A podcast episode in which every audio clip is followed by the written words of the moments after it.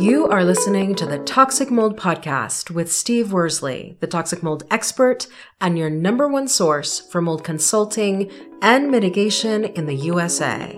Let's dive into a brand new episode. Before we get started on this episode, here's a not so short disclaimer. While all attempts have been made to verify the content provided in this podcast, neither the podcaster or the producers assume any responsibility for errors omissions, or alternative interpretations of the issues discussed here. All information stated in this podcast is the opinion of Steve Worsley. Steve Worsley is a mold specialist with over 25 years of experience in the construction and mold industry. The Toxic Mold podcast is for information sharing purposes only. The views expressed are those of the podcaster and his alone. These views should not be taken as expert instruction or commands. While there may be references to medical conditions and symptoms, all podcast episodes are the opinion of Steve Worsley, and any medical questions or concerns shall be addressed with the appropriate licensed medical professional or professionals. As the podcaster refers to different mold types, please be aware that Steve Worsley is not a microbiologist and questions concerning mold specifics should be answered by the appropriate professional. Steve isn't nor does he offer any legal advice. For any legal advice, you must speak with a lawyer. The listener is 100% responsible for his or her own actions. You can check out Steve's books on Amazon. Just go to Amazon and search for author Steve Worsley. You can also take Steve's courses on Udemy or Skillshare, and you can find out more about those at cnccontractorservices.com. Now, let's get to the episode. Hello, you're listening to the Toxic Mold Podcast with myself, Steve Worsley. Today we are on episode 219. August is here, so hope all of you are doing well and staying safe.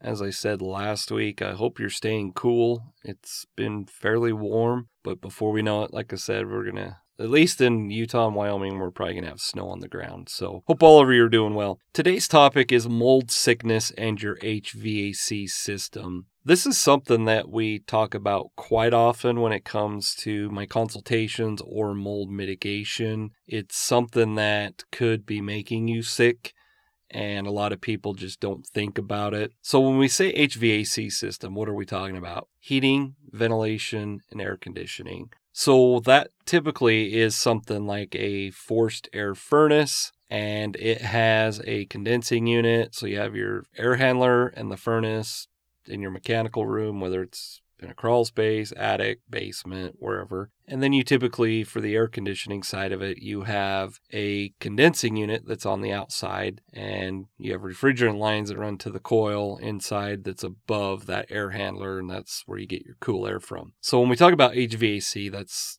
pretty much what we're talking about. But on the other hand, there are things you know that aren't technically under HVAC, like your ceiling fans, uh, window air conditioning units, stuff like that, you know, and we'll we'll kind of touch on that too. So I don't want you to be listening and going, oh well, you know, we don't we don't have an HVAC system, so this doesn't pertain to us. I'll cover some things that hopefully would pertain to you. First question would be, how can your HVAC system make you sick?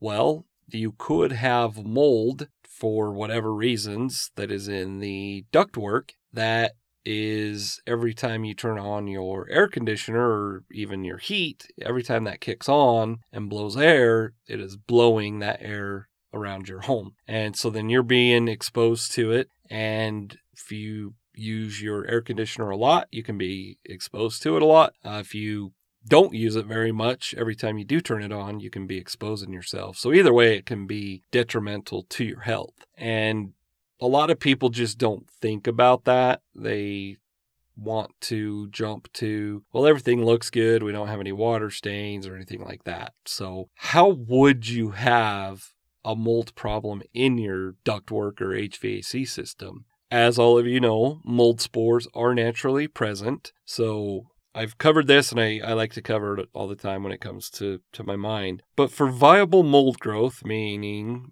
you know, mold infestations that can keep growing and getting larger, and they're fuzzy and healthy they're alive and thriving. In order to have a viable mold infestation, you have to have three main components. Now, there's other things that are, you know, a few things here and there, but the three main things are the mold spores, and the mold spores for the most part, you're never going to get rid of. Uh, mold is naturally present, but mold infestations aren't. Second thing you need is the humidity above 60%. Now, I'm sure if you live, you know, in a humid area, maybe you live in Florida, uh, maybe you're in Michigan, Chicago, uh, wherever, you might say, well, it's humid all, all the time. So 60% humidity is nothing new. Inside your home, though, you shouldn't have 60% humidity. And when I say should, most of us have, and we're talking about HVAC systems, we have systems that keep your home heated or cooled. We don't cool homes. Most people don't these days by opening windows and using the outside air. So my point is this is, is proper ventilation is going to keep that humidity down. So if you have an HVAC system inside your home and it's in a really humid area, maybe you have dehumidifiers on that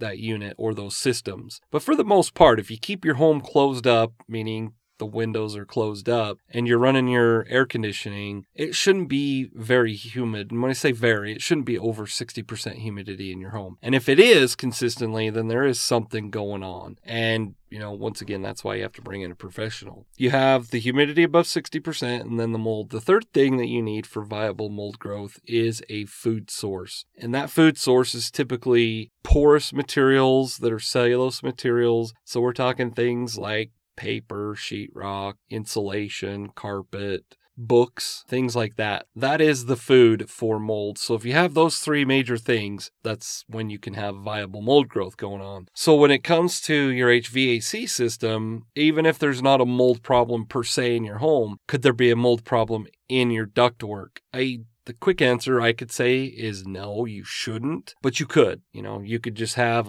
ductwork that you don't use very often. And so those mold spores can be sitting there on that metal. Plus, if the humidity gets high once in a while, you could have viable mold growth. And every time you turn on your air conditioner, it's, it's doing that. My point is this is, is it's not common to have mold buildup and dust buildup in your ductwork and have a mold problem in your ductwork without a mold problem in your home. It's possible, but for the most part, if there's something going on in your ductwork, it's typically there's something in your home too that's of concern. So my point is this is, is that even if you don't think you have any problems in your home, you definitely could have problems in your HVAC system. And I'm sure one of the questions would be is is well, you know, how do we know? Steve, you show up or I hire a mold specialist, they come to my house like how do they know? Do they look at anything on the HVAC system? Absolutely. You know, we we check there's a condensate drain pipe that's on the air handler or the furnace or whatever you want to call it, your unit inside the home, and that takes all the condensation and it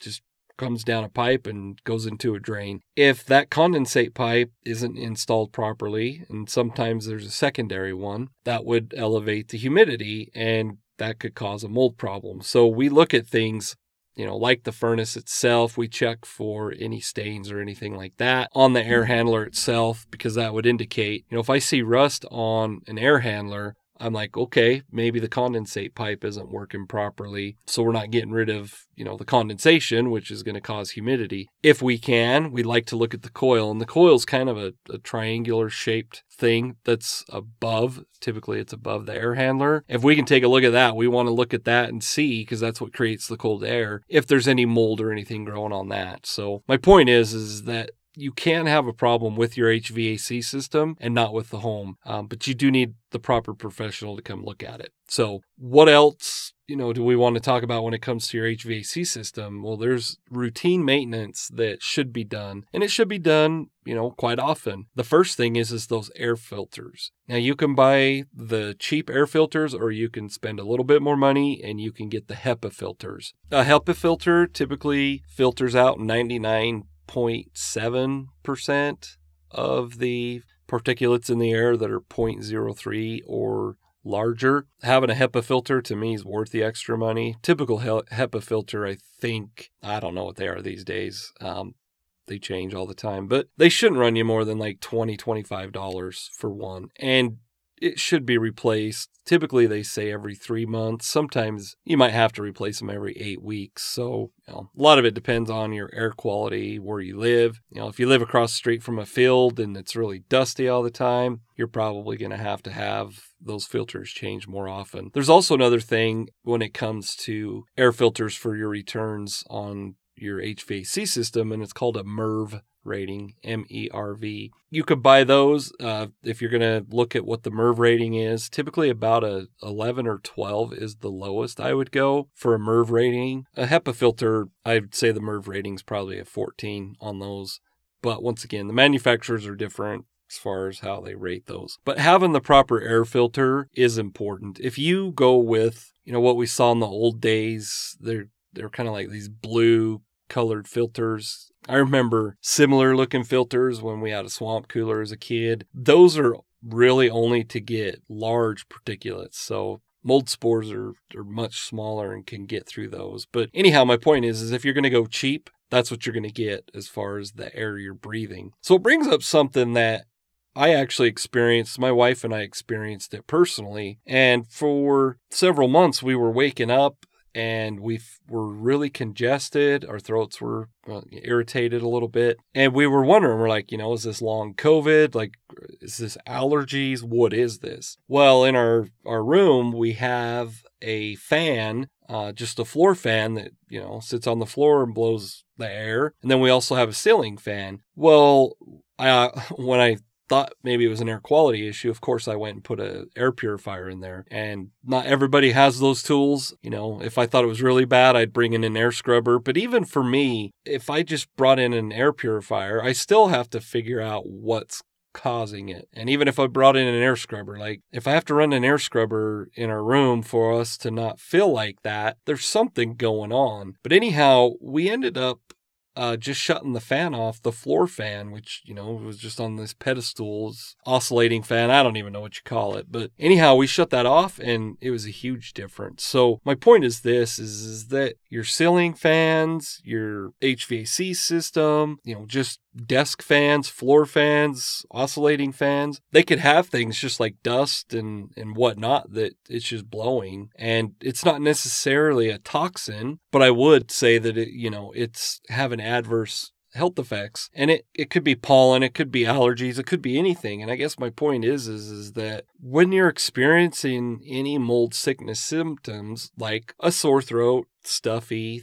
headaches, things like that. Think about simple things like fans or your HVAC system. Kind of got off on a little tangent with the fans, but it's something I you know think is really important. You know, if you have window AC units, that's something else, you know, make sure you clean the filters out. It's not just your HVAC system that you need to maintain and keep clean. And I guarantee you if you keep all those components clean, you will feel better. And speaking of cleaning, so, you know, you might wonder, well, what would what would I recommend to clean it with? You can clean it with something as simple as just a Swiffer. Uh, if you want to use chemicals, you can go down that road. You can use Clorox wipes. We personally, depending on on what it is, we use uh, Benefect. They're a little bit more expensive disinfectant wipes, but there's all sorts of things you can use to to clean. And you know, I guess my point is is take the time and pay attention to those things. So, going back to your HVAC system, something that's really important is having those ducts clean. And those ducts, you know, some are going to be just sheet metal with a smooth bottom and sides. Sometimes you're going to have the flex duct, and the flex duct, you know, is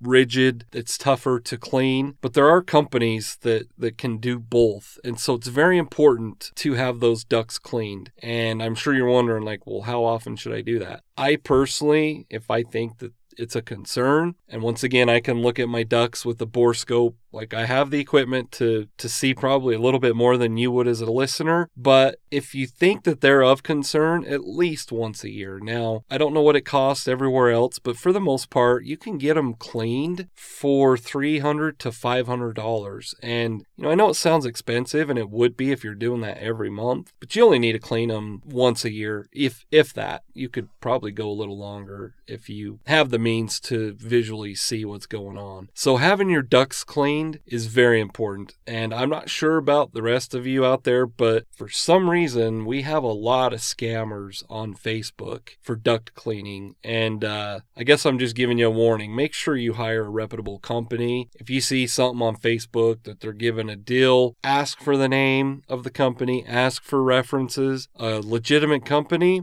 if you're going to ask me those things, I have no problems giving it to you. Also, get on the phone with the company. That's another way to, to really figure out if they're legitimate or not. Get your ducks clean. What's my call to action? We just talked about it. Have your air filters changed at least every three months. Now, you may have to change them sooner, and if you go to change them and they're really dirty every three months, you know, bump it to every 10 weeks. If that doesn't work, go to eight weeks. You shouldn't get to a point where you have to change them every month, but you know, maybe you do. I don't know. If you do, I would still spend the money and do what I had to do to make sure I'm breathing healthy air. So make sure you go change your filters and you know, put a timer or a reminder in your phones. Uh, you know, we have the luxury of these phones these days that you can set it up for every three months for this phone to notify you to replace the filters. So make sure you do that. If you are curious about what's going on and you can't quite figure it out and you're like, man, I don't know if it's my HVAC system, do I have a mold problem?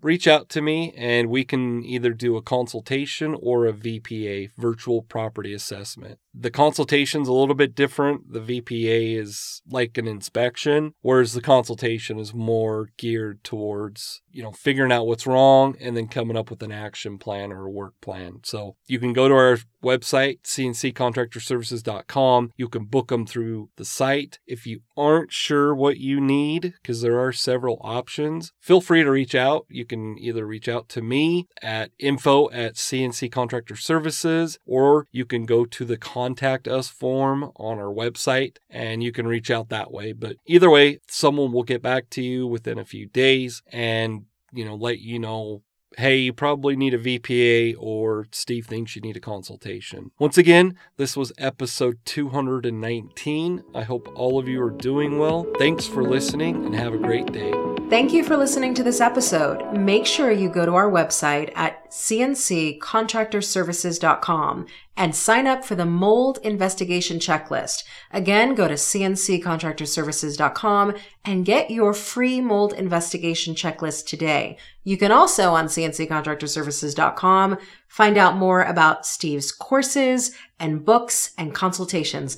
Once again, go to cnccontractorservices.com.